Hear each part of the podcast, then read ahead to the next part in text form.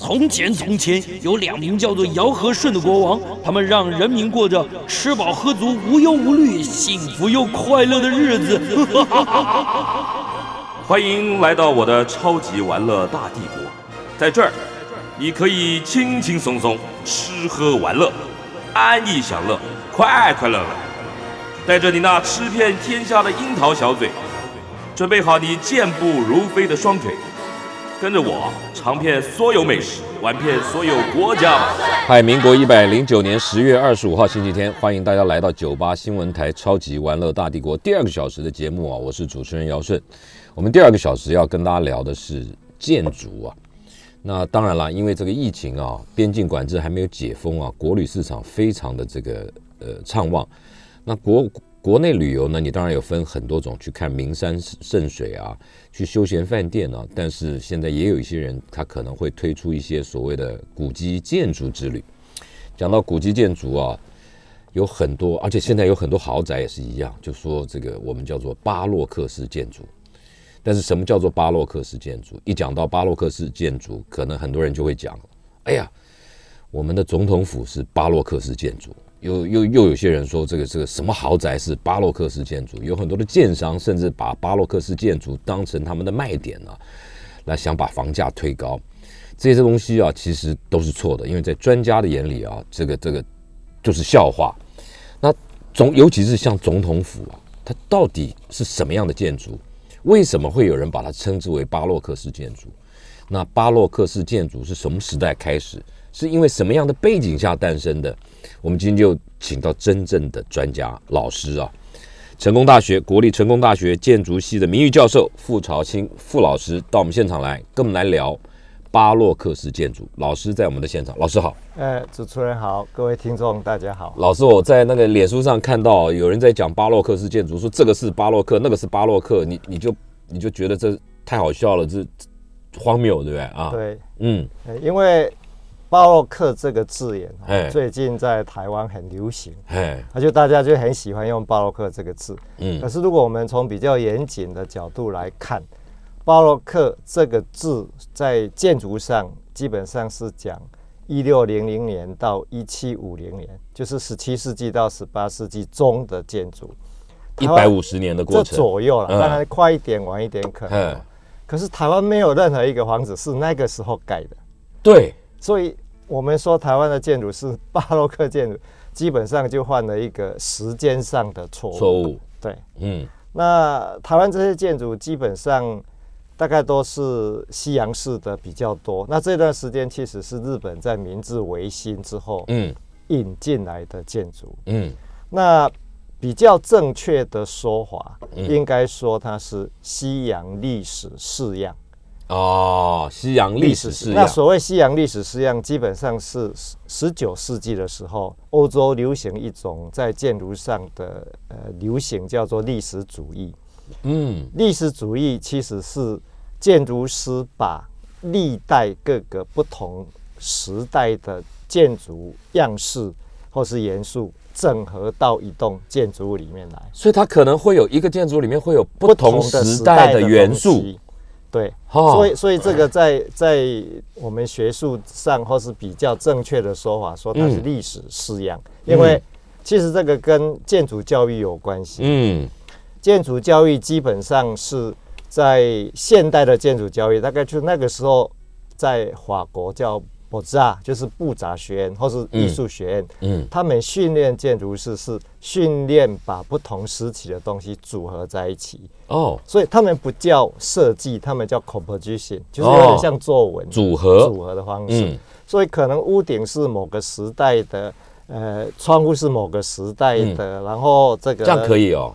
这是一种那时候流行的状况，那也算一种风格，就那时候风一种类型。所以我们在台湾、日本时期盖的房子，比如说总统府、监察院这些东西，基本上就是在那个脉络之下。还有土地银行，都是在那个脉络之下的东西。可是，而且都是日本人盖的。对，基本上是日本建筑师盖的。那他们是从明治维新学到西方这一套系统。嗯，所以我们不可以把。某一栋房子说它是巴洛克式建筑，因为即便有巴洛克的东西，也可能就只有一个很小部分。所以我我常常举个例子，我们如果身上穿着衣服，嗯，这个有一点点明朝的装饰，嗯，我我不能说我是明朝人哦，对不对？他他只是这个一个配件。对啊，如果一个人喜欢戴清朝的帽子、明朝的衣服，这个这个宋朝的裙子，那他就是一个历史主义者哦，他非常喜欢历史的元素。那我可以啦，统称古服。哎，历史的服装，它倒不一定很古啦，反正你就可以。很自由的运用历史上的元素，嗯嗯，所以我我我记记得前几年在总统府就有人说它是呃巴洛克建筑，刚好我在现场，然后我看你脸书说你 你听到这句话，你说你要疯掉，我就说我要疯掉了，哎，那没想到很多媒体界的朋友看到我的脸书就开始写这个东西，报直接写了，那后来其实总统府有出来道歉。哦，是他们自己讲的，就就他们，因为他那个那个做光雕展啊，装光雕展，然后我在现场听到他们说，总统府是一栋结合巴洛克、哥德、矫饰主义的建筑物，嗯，可是刚好这三种都没有出现在总统府总统府里面，真的，所以我也不知道为什么为什么那个主持人就会呃随口说。老师，我们可不可以说它是个洋楼？哎，洋楼只是一个泛称，泛称洋楼。这是 OK，但是洋楼比较不不精准，不精准的一个东西。所以，所以到底为什么会出现？大家其实就是统，就老是要说它是巴洛克，巴洛克，这也不是这一两年的事了，不是这一讲了很久了。其实我再举一个例子，比如说我们看这个彰化的南窑宫，南窑宫，其实我们看这样子的一个房子，其实它是一个有很多闽南式的东西。可是，在我们过去在文化部的介绍里面，说它是希腊巴洛克，哎，更不会跟巴洛克是巴洛克，希腊是希腊，对，但是更不会有这样。可是，在我们的过去的官方的网站啊，就这样形容，所以这是一栋这样子的。那你又点出来了。那我们再看总统府，嗯，总统府早期开放之后，其实有很多人报道。光华杂志是很久以前的杂志了，那就是包括总统府自己的折页。过去介绍中，他说，哎，它是文艺复兴时期巴洛克，这个东西换了一个非常严重的问题啊，因为文艺复兴是文艺复兴，巴洛克是巴洛克，我们不会有文艺复兴时期的巴克巴洛克，就是我们不会有明朝的清朝人，这样子的概念，我们不会有十九世纪的二十世纪的人一样，因为它是两个不同不同的时代，所以所以总统府自己印的折页，那你把它点出来了。我把它点出来。那有一次总统府邀请我去总统府演讲，我就当着大家的说，总统府的这个解说有错误，所以他们现在也改，改了，也也改。这个是以前，他怎么形容？他现在就说他是历史式样，只是已经已经已经哦，还是要尊重专业嘛，改过了。所以这件事情让我非常困扰。其实，呃，将近二十年来，我一直在到处说台湾没有巴洛克建筑，可是。我说一次，可能外面的媒体又报道五次，所以很好啊。不是，可是我觉得就必也证明乎嘛。对，就需要这个。那其实现在就是因为刚刚主持人有讲，就是各种的古迹导览啊，各种非常多。那我们经常可以看到这个导览人员就就脱口而出说啊，我们这些老街啦，像迪化街啦，像大溪啦，像三峡啊，全部都是巴洛克建筑。错，对不对？错。基本上不是老师，老师，我看过资料，您的意思说台湾根本从北到南没有一个巴洛克式，没有一个，不是没有。巴洛克事件没有巴洛克建啊，没有巴洛克建筑。那有些建筑有用有一点元素元素在里面，但是我们不能称它就叫巴洛克建筑。这叫太严格了啦。不是太严格，这个是一个基本的概念哦。就我刚刚讲，你穿了一件明朝衣服，你就要变成明朝人，那说不过去，说不过去，说不过去。那因为我觉得这个是一个基本的知识啊。嗯，如果说我们让这个知识，可老师这个知识在你这个从事。传道授业三十几年，三快三十五年的过程中，你也没有告诉你的学生，因为那些都是你学生出来乱讲哦。我都有告诉我的学生，所以我们训练出来的学生不会这样讲，不会这样子。现在比较多的是媒体跟一般的导览人员。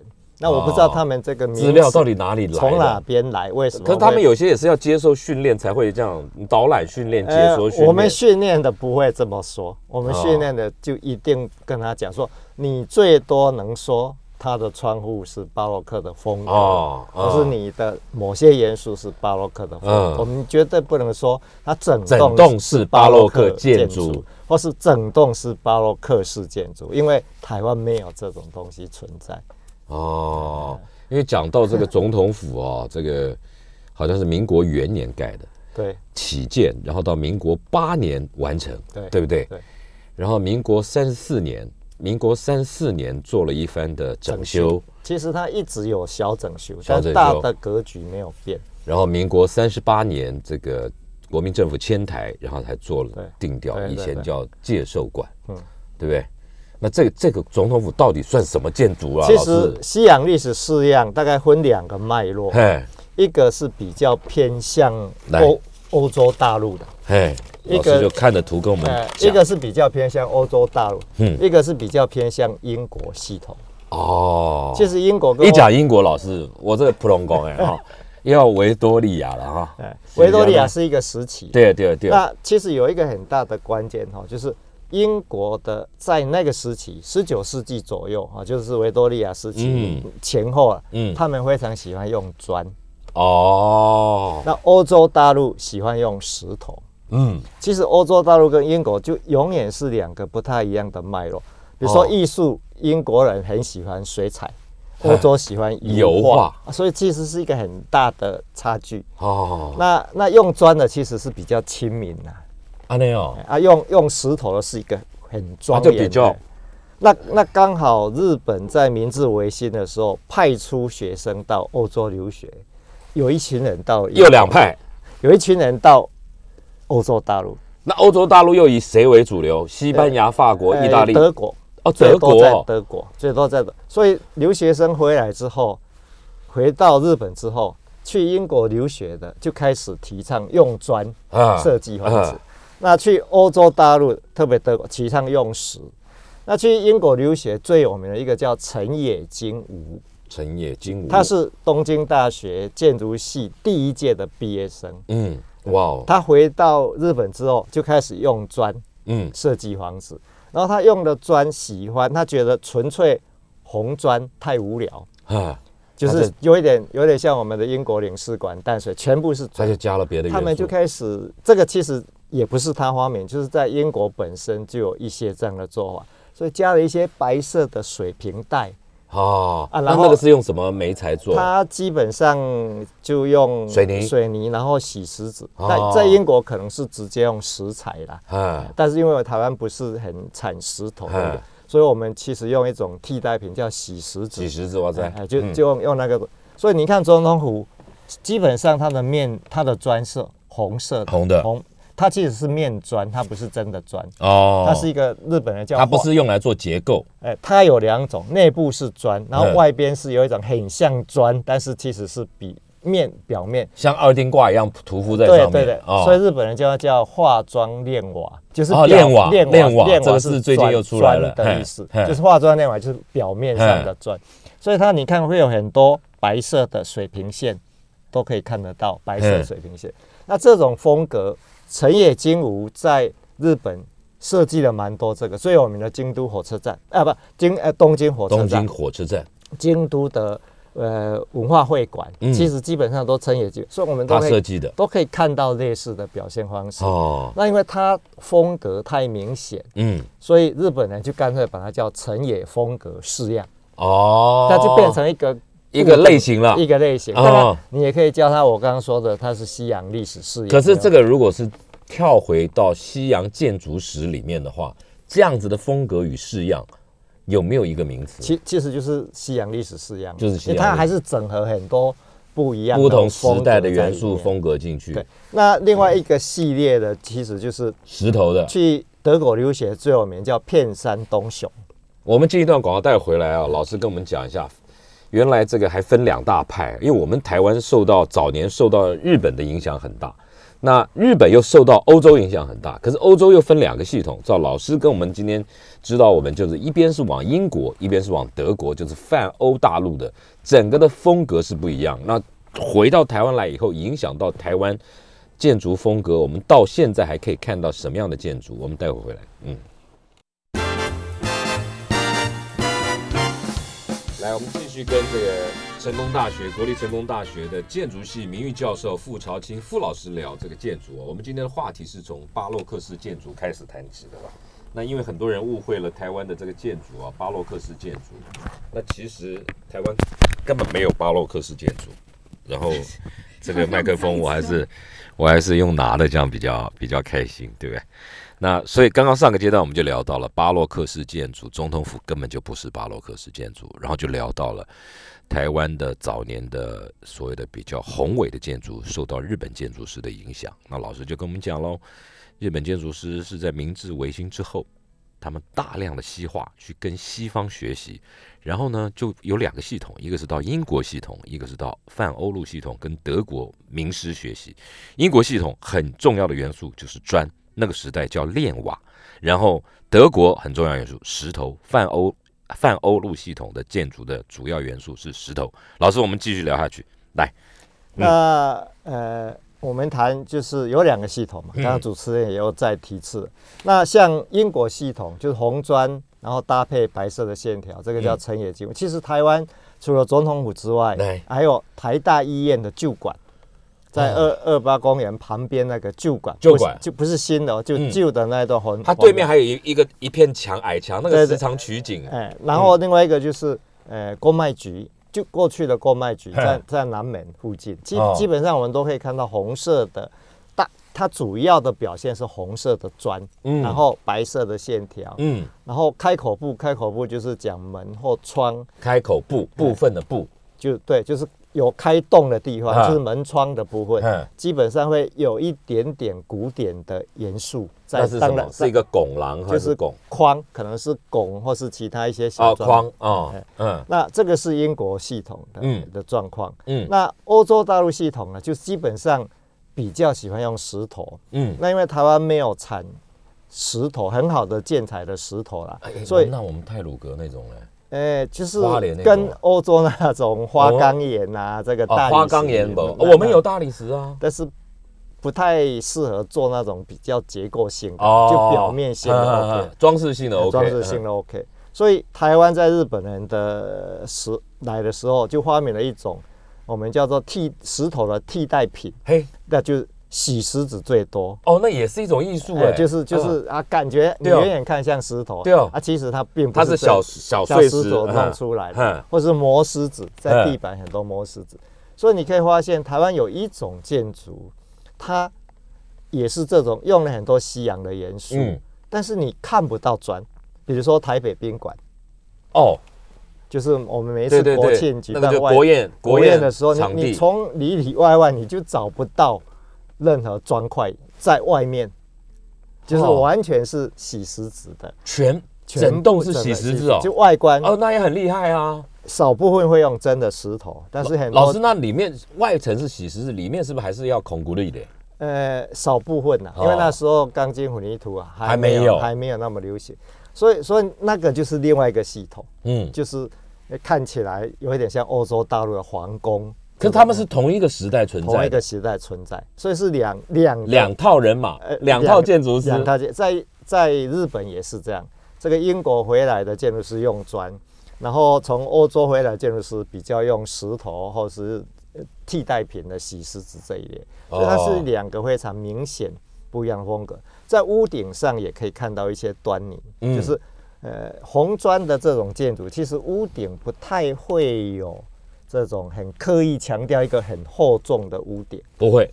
可是，在欧洲回来的，你屋顶特别的厚，哎，就像罗浮宫有一个小阁楼这样。所以台北宾馆的屋顶，如果占的比例，它是很大的。老师在建筑上，它的目的是什么？只是视觉，还是呃，有结构的？视觉是一个，然后就欧洲大陆这种阁楼，其实还可以做使用啦。哦，在台湾因为加一个阁楼，就一个阁楼。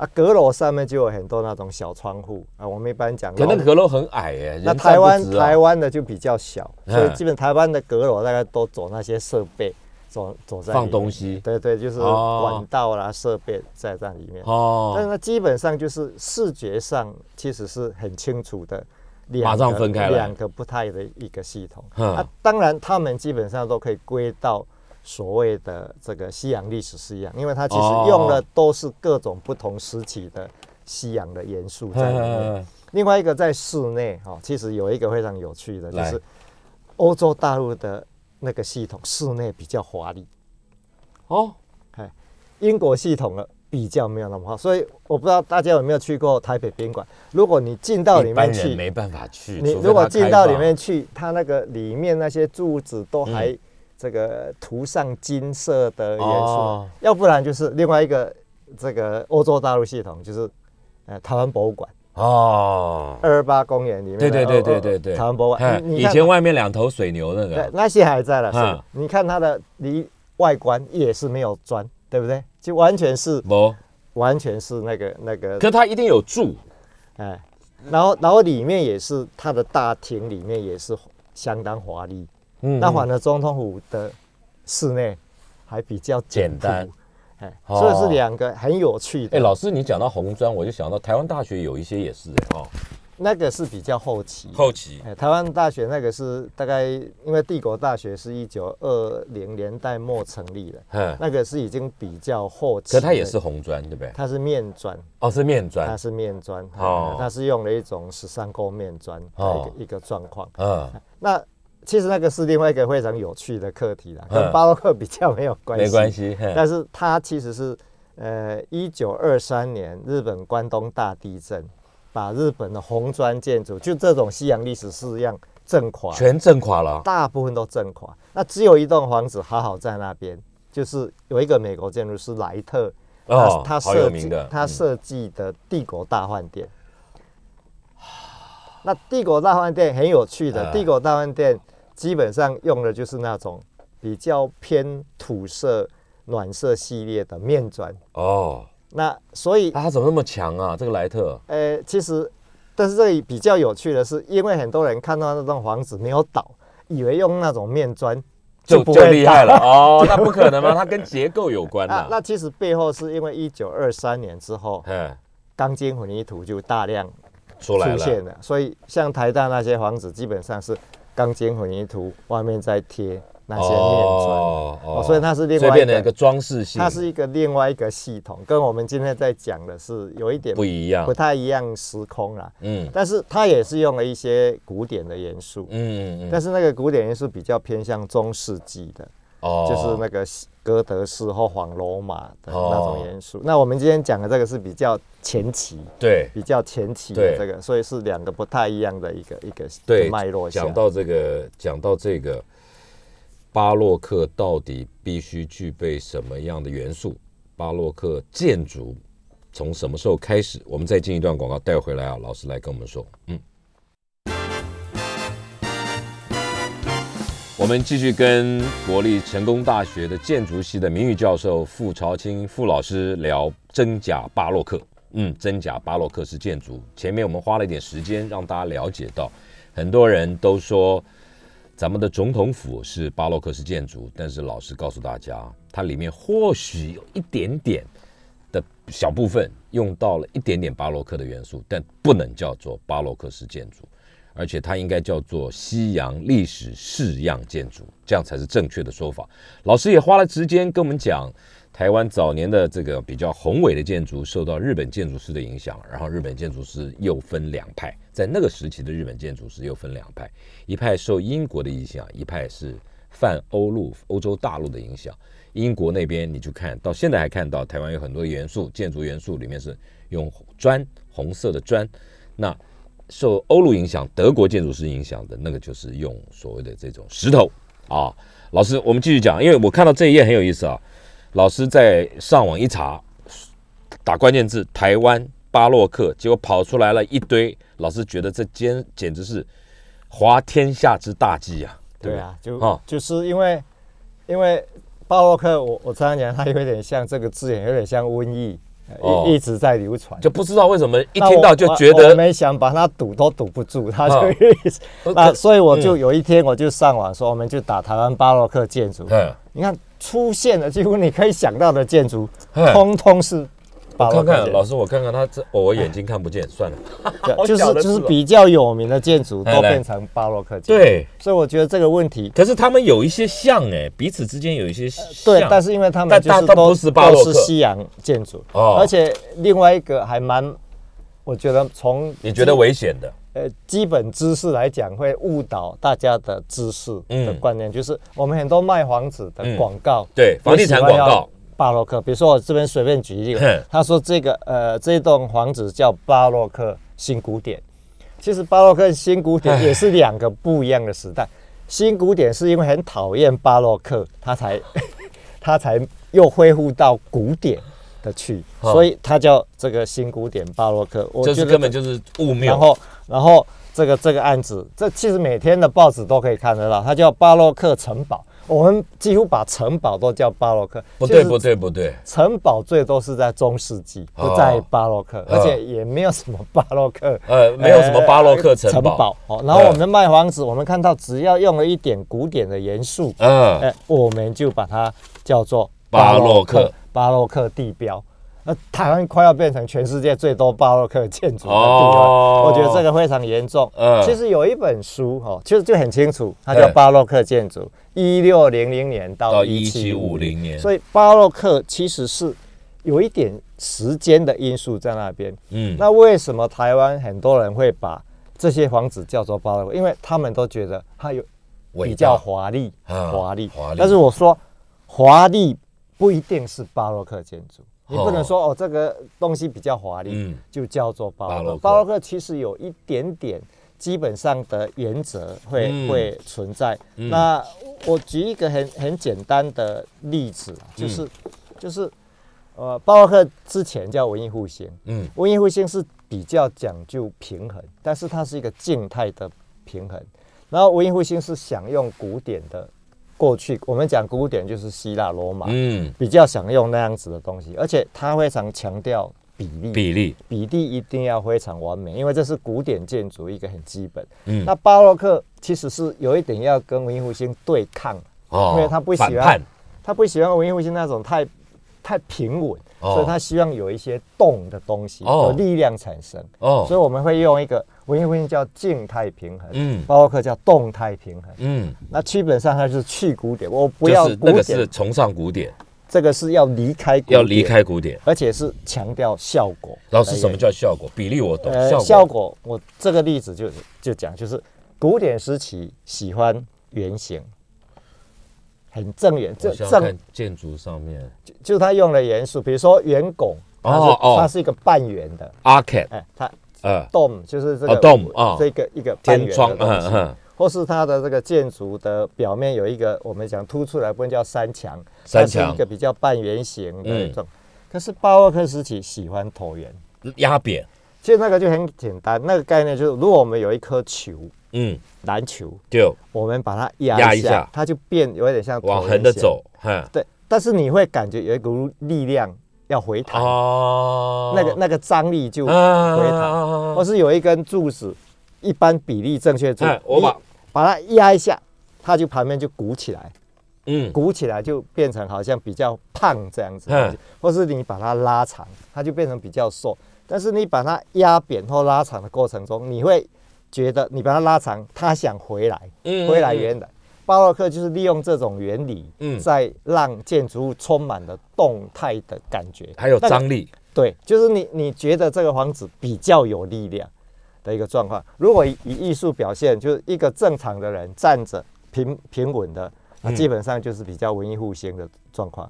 可是如果巴洛克，他就会扭转脖子，扭转身躯。就是我们拍婚纱经常看到摄影师叫啊，你转一下，你转一下。啊，可是这个过程中，当你扭转的时候，他会想，他会想力量回来的一个。哎，老师，你这样讲，这些建筑师，我们还要学心理学哦。我我们看这一张，其实非常有趣。嗯，古典的哦，古典的从艺术的角度，古典的跟文艺复兴很像。来啊，文艺复兴其实是基本上这个就是文艺复兴时期的，他就是很。正常的人啊，正常的人的视角比例，然后到了巴洛克，其实开始扭转。然后你看这些身躯线条，那个肉啊，肌肉一块一块都跑出来。哎，对不对？它它会扭转，怎么会这么像啊？怎么是？它是同一个主题，这个都是带它的表现方式就不太一样。所以巴洛克时期的绘画，巴洛克时期的建筑，基本上其实是充满了张力。嗯。可是台湾这些房子没有那个张力，它还是四平八稳，四平八稳的存在。所以，所以，呃，你要把它扯上巴洛克，就因为它多了一点点装饰，华丽的装饰，你就把它叫巴洛克，其实是不太对的。呃，那那巴洛克为什么会开始喜欢椭圆形？其实跟整个全世界的知识发展有非常大的关系。真的假的？因为从巴洛克时期，人类对于整个行星运转的道理搞通了，宇宇宙。以前是认为所有东西都绕着地球在跑，嗯，现在发现不是，我们只是一部分，而且行星运转的轨道基本上就宇宙那个轨道啊，行星在运转，太阳系大部分是椭椭圆形的，所以大家就觉得，哎，椭圆形其实是稳定的，哦，是一个稳定的状态，所以你就会开始出现很多椭圆形的这个元素。椭圆形的空间，比如说最有名的巴洛克的广场是圣彼得大教堂前面那个大广场，它基本上就是一个椭圆形哦。然后它中间有一根我们叫方尖碑的，它就好像是那个如果你在这个回廊这个椭圆形的回廊转，是非常稳定的。然后这个东西好像就是一颗太阳系的指标在那边，所以所以其实是是。整个知识改变，嗯，大家以前觉得椭圆形不稳定，嗯，那现在觉得椭圆形很稳定啊，所以应用在在开始建筑在绘画就出现大量的这个这个椭圆形。老师，老师有没有什么巴洛克大师、建筑大师啊？就说。就是每个世代不同的领域，总是有一些伟人去影响。其实我们一觉得最最厉害的巴洛克的建筑师叫伯尼尼啦，伯尼尼，嗯，他就圣彼得广场那个那个那个设计者的一个一个状况啊。他他的建筑里面就充满了动态，他也是艺术家了，雕刻家，他很多雕雕好厉害哦的一个状况啊。那巴洛克我们常常也在讲，像这个也是一个。这个也可以扯到这个，哎，因为这个这个主题叫大卫，嗯，古代有一个很著名的雕像叫大卫，嗯，在文艺复兴初期呀，他其实就是年轻的大卫，就是真的我们一般人长什么样子，他雕像就是那那样子，嗯嗯嗯。到了文艺复兴盛期，稍微力量加大，嗯嗯，但这个是米开朗基罗，米开朗基罗。然后到了巴洛克，这个伯尼尼的作品，你看那个人就转过来了，哎，对对，怎么都喜欢。这样子哦，哦，所以我常常开玩笑说，其实要了解巴洛克，你到各地去。为什么啊？为什么旋转扭动？看这些拍婚纱的，都会那个那个摄影师都会叫新郎新娘转啊。对对对，这样这样这样这样哦，这样两个牵手，两个牵手走草皮，然后回回头，因为他觉得好像两个手牵手站的直直的，很很怂，很怂。可是以前的婚纱是这样子啊。啊，对，以前还有那个父母辈的婚纱都是站的，不是还有那样子这样子。勿忘影中人，啊，为什么这样子？其实就是要有一些动感，力量，力量跑出来。所以，所以真的是一个。可是你看，老师这个就已经有力量了。但是他力量，他基本上没有像这样子这么夸张。哦，他没有像这样啊，因为扭曲产生的那个那个弹力哦。对，所以，所以其实很有。哦，那我常常举一个非常有趣，很多人都不明了什么叫动态的平衡。其实我这个这个我们的七爷八爷。七爷八爷其实是一个非常巴洛克的，嗯，哎，那为什么非常巴洛克？这个一个高，嗯，但是他就瘦，嗯，一个矮，胖。就胖，还一个黑，两个都黑，没有没有，这样意思就是说，他的基本上他的比例。质量是差不多的。哦，因为他高，他就比较，就两个如果可是老师你你这样讲，它算 balance 是吧？算平衡，它 balance，它 balance，它它算 balance，哦，因为它的重量。我们如果称它的几公斤呢？哦，那大概差不多公斤，因为瘦的人比较高嘛，嗯，啊，然后他比较比较胖，所以他们永远是一组会会出现的一点。那不就王哥柳哥？啊？可以这样，我这个是一个比喻啦，就是它会让你觉得平衡，但是它两个不一样，不一样，然后它会有一点会会张力在在那里面，所以巴洛克其实是一个非常微妙，它其实是一种。设计的态度跟转变出来的一种，嗯，一种结果。比如说，我们觉得直线很这个这个不是巴洛克，可能是一个直线。嗯。那如果巴洛克把它压一下，然后凹下去，哎。哎，它可能会想反弹上来。对，啊，所以这个弧线，这一种弧线或是这一种弧线，就变成巴洛克很喜欢用。老师在那个年代没有那么精密的科技科学的计算工具，他们怎么去做出那个这么漂亮的圆，这么这么好看的其实古那种弧线？代的人比我们厉害太多了。是哈，哎，他们比厉害。其实从希腊时期这种数学，其实就就很厉害就很了不起的一个状况。另外一个就是整个世界的发展，嗯，知识的发展呃哦，，跟因为巴洛克时时期刚好跟所谓的大航海时期，嗯就是就是人类欧洲这些国家往外发展，嗯嗯嗯，有一个非常密切的关系。所以那种往外的力量延伸的那种概念，基本上也会被用到建筑，特别是都市的空间里面来。老师，我突然想到一个事情，就是我看过去老师的这个文章里面想讲到说，巴洛克式建筑的崛起跟欧洲那个时期的反宗教有关。我们进一段广告，待会儿老师顺便帮我们提一下，原来一个建筑它会跟这么多事物可以扯上关系，包括老师前面提示我们的，包括科学，包括知识的发展，包括对地球的认知，包括太多事情。我们带回来它跟宗教的关系。我们继续跟国立成功大学建筑系的名誉教授傅朝清老师啊聊巴洛克式建筑。老师，那个巴洛克式建筑跟宗教也有关系。呃，其实文艺复兴时期哈，我、嗯我们现在讲的宗教是讲西方的宗教，然后文艺复兴时期有非常的多的教堂喜欢集中式，集中式的意思就是它是圆形的，或是它是这个六角形、八角形，它有一个中心点的一个状况。嗯。嗯、那那这个概念是来自于古典的一个状况，所以像圣彼得大教堂之前，嗯。啊，我们就以圣彼得之前，它是一个比较集中型的设计嗯。的一个状况。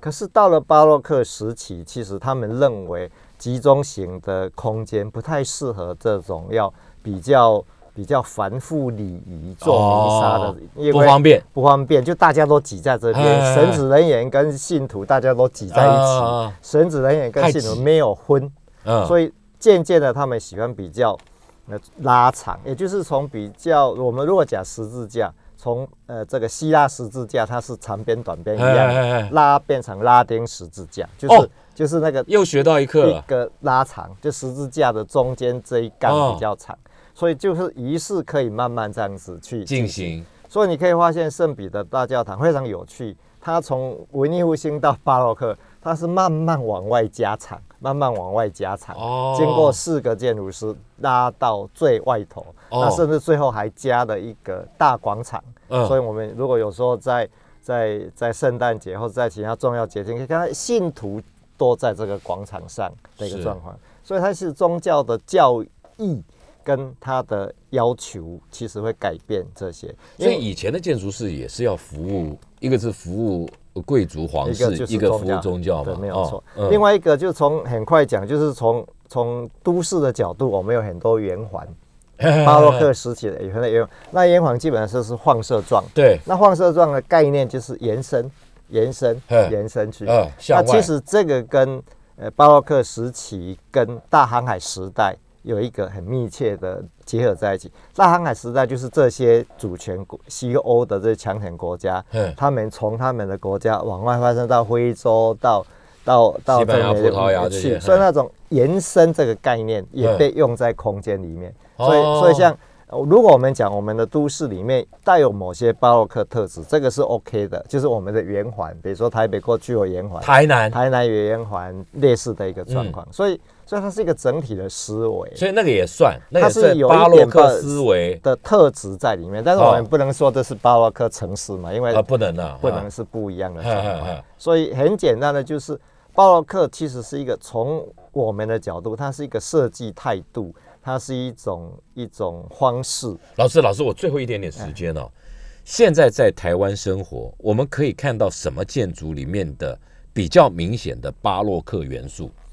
以台北为例好了，台北其实像台北宾馆里面的室内哈，哦，里面有一那一般人去不了嘛。那它有门罩。那另外一个就是新竹火车站，哦，新竹火车站正面那两根柱子是是胖胖矮矮的一个一个，那个算。那个可以算是某种，因为它是一个呃像像这个东西。哦，这两根柱子它是比一般正比一般柱子哦里面这回胖。哦，然后有哦，我懂了。然后那像这个山墙，它是比较夸大的一个一个处理方式。啊。这是下面人，这这个建筑师其实是欧洲系统，就欧洲大陆系统那个脉络，可是也是日本人，日本人脉脉络下面过来的一个一个状况，所以很清楚。所以是石头，嗯，基本上是以石材。表现石材，它不一定是真的石头啊，但是表现石材的一个一个状况，嗯，哦，所以所以我我觉得。不是不能用这个字，嗯，不能用，不是不能用巴洛克这个字，而是我们要很小心，嗯，不要通通都说它是巴洛克建筑，用在对的地方，嗯，用在对的地方，所以你看，没没有具有巴洛克风格元素的建筑，可以这样说，可以这样说，但你不能说整栋叫巴洛克式建筑，啊，那就不对啊，那就很对，啊，那就差很远了。啊，台北购物不？呃，台北。